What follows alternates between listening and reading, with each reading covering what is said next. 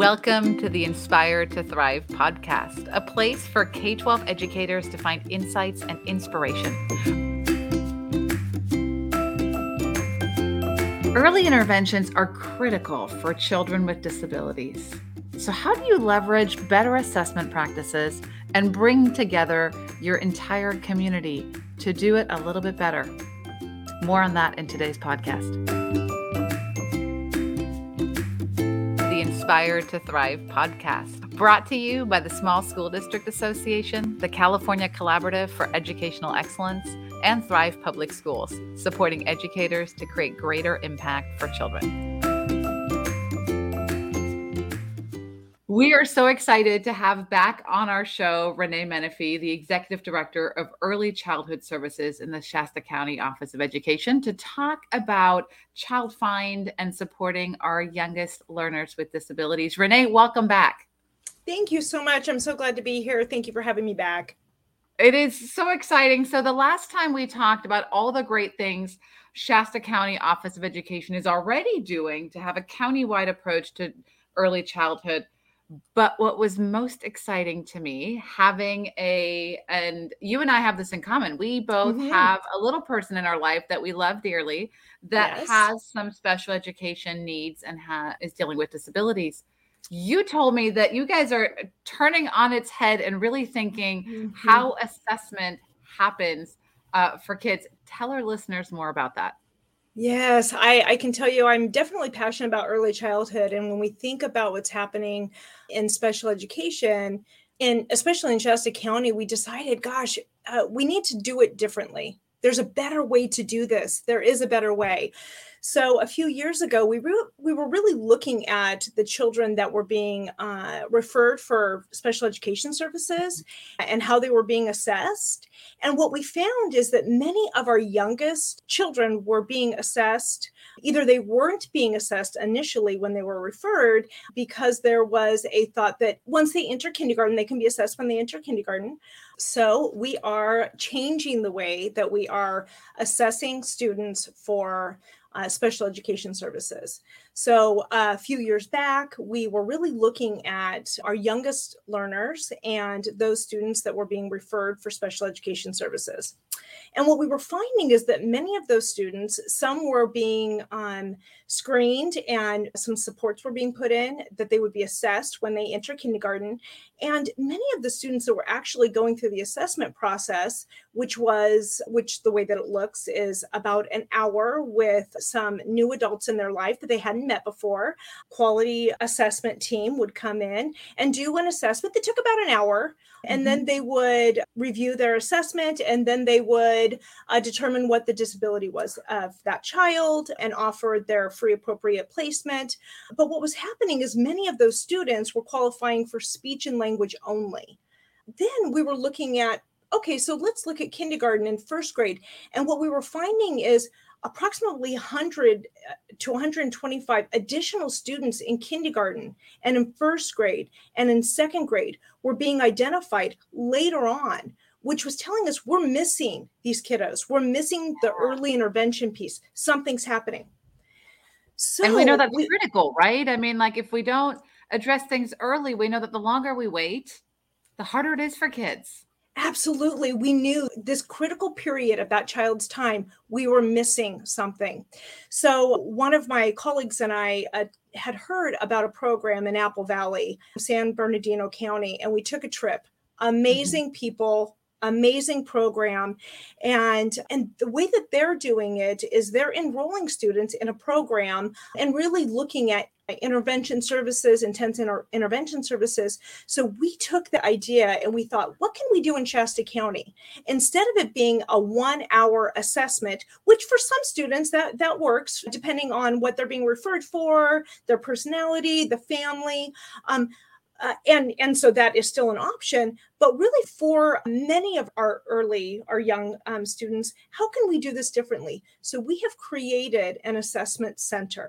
We applied for funding through the California Department of Education, and we were awarded funding enough to build a, an assessment center. So we have two classrooms that will enroll typically developing um, children up mm-hmm. about half of the class.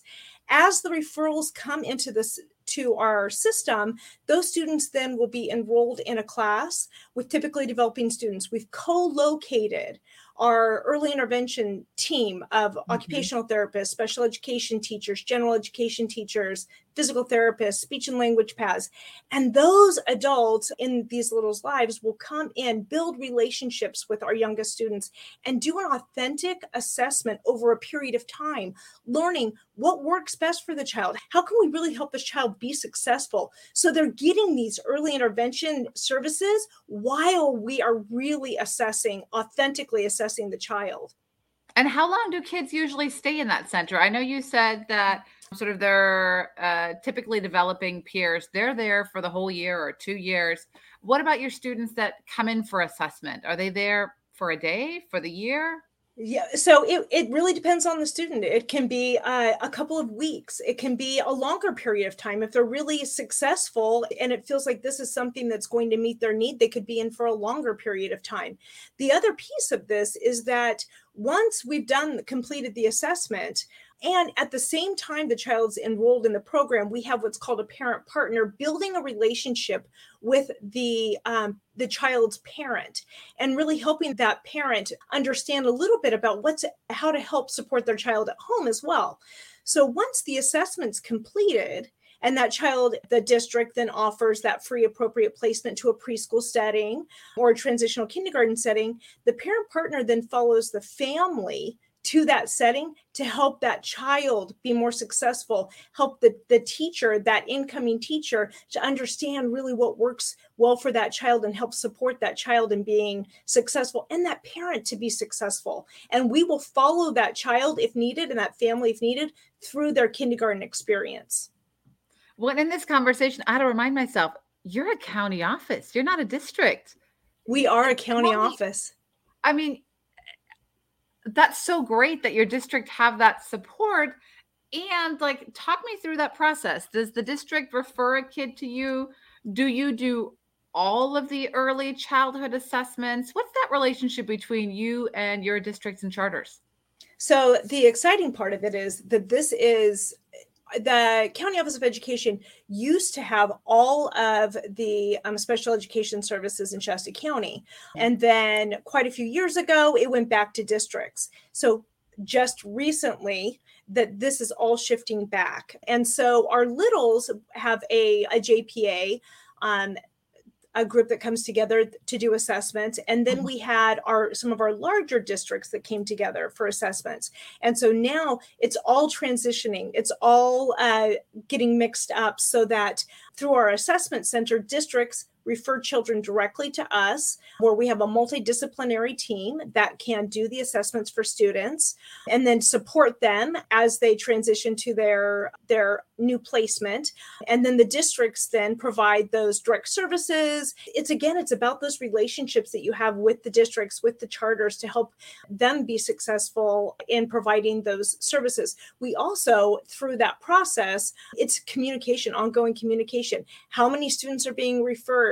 What are they being referred for? Making sure they know um, if a, a child does does qualify through the assessment, that we have the district and the charter school, we have the representative um, available to be able to offer free and appropriate placement. And then it's success for the whole family and the, uh, the whole process.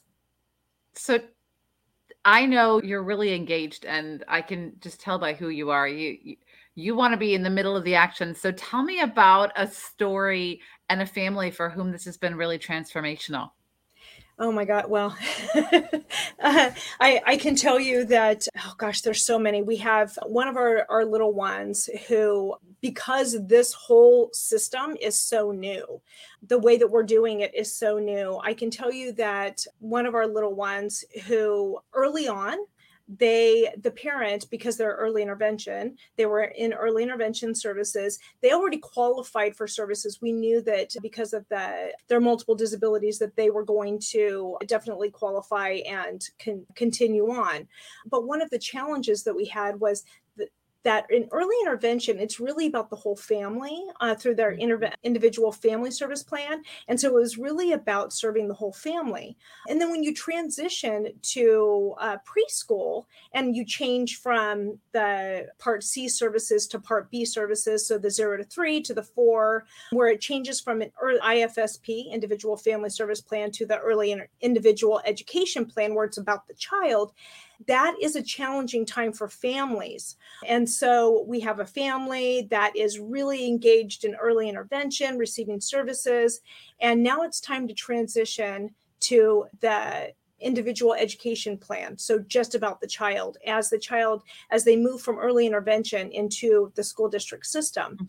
So we have a family that is transitioning from early intervention to a school district system, and that family is needing additional support, feeling like all of my services, they're, I, it's not about um, the whole family anymore. It's specifically about the child. And so having someone to come alongside them and help them, they do, they feel like they're getting additional services, which they are. They're mm-hmm. getting this additional service for families. The other piece that I really want to mention is about the Help Me Grow system.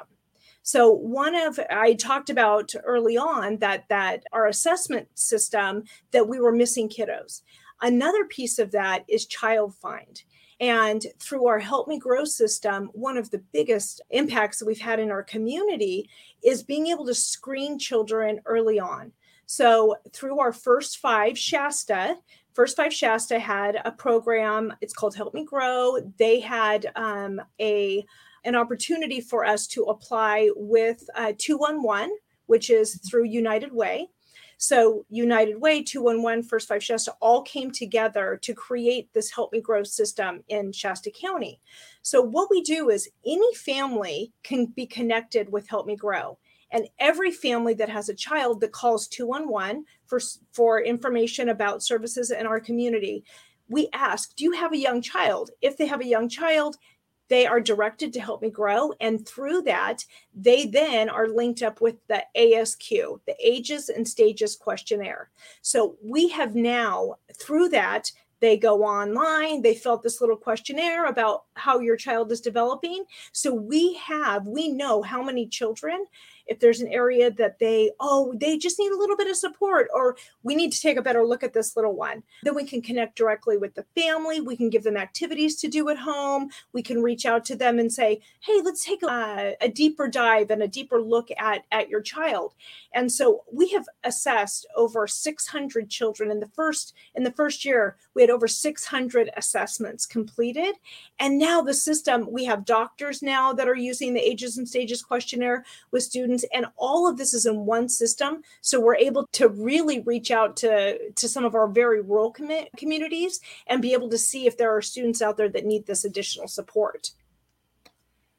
So you've really, what I'm hearing, there's kind of like two separate pieces going on. One is this phenomenal grant you've received from the Department of Education to rethink how you're assessing students and really bringing them into the county office to, to get a more holistic view. The other piece is really this county-wide partnership between early childhood providers, community partners, and districts to make sure family, you're not missing anything. No, no stone unturned is how I would quote it. Did I get that right? Yes, absolutely. It is. It's a collaborative effort to make sure that we are all, that we are finding the kiddos, that we are completing an assessment and really figuring out where uh, the child might need additional support if they do. And then in another, in our other classroom, for some of those children that that maybe are presenting some significant behaviors, we also have some intense services that are being provided for children and families so that kids can be successful. Some of our kiddos that have some significant behavior challenges need some really intense services. So we're helping children that, whether it's behavior, development, uh, you know, social supports that they need, whatever it is that the child needs, but we're also doing it alongside with the family, connecting them to services, helping the family also, and helping the district. Our goal is that once children um, are assessed and that they that they are integrated into the school district and the charter school, um, that either they don't need services anymore because we were able to catch them early and provide those interventions that they needed. But if they do need those additional services, that we're able to link the whole family and the child and the district up with, with what supports that they need so that child can be as successful as possible.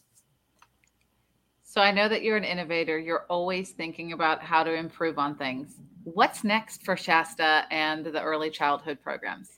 Oh, gosh. So, I'm, of course, I'm always thinking like five years ahead. One of the biggest challenges that we have in Shasta County is around infant toddler care. With many of our private providers, some of them have closed their doors because of COVID, some of them because now with uh, one of the indirect impacts that, that we're seeing is with four-year-olds being served um, across the county, that less of the four and three-year-olds will be served in private care, which is going to increase the impact and the cost on uh, for infant toddler care in our county.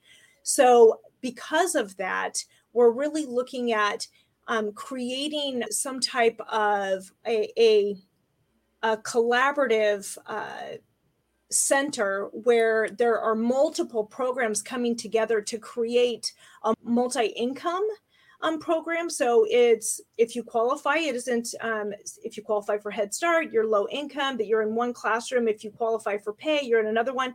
That all students, it's multi-income, it's about equity, it's about access, it's an inclusive quality program serving infants and toddlers through transitional kindergarten to really be able to support uh, the workforce in our community. I love that.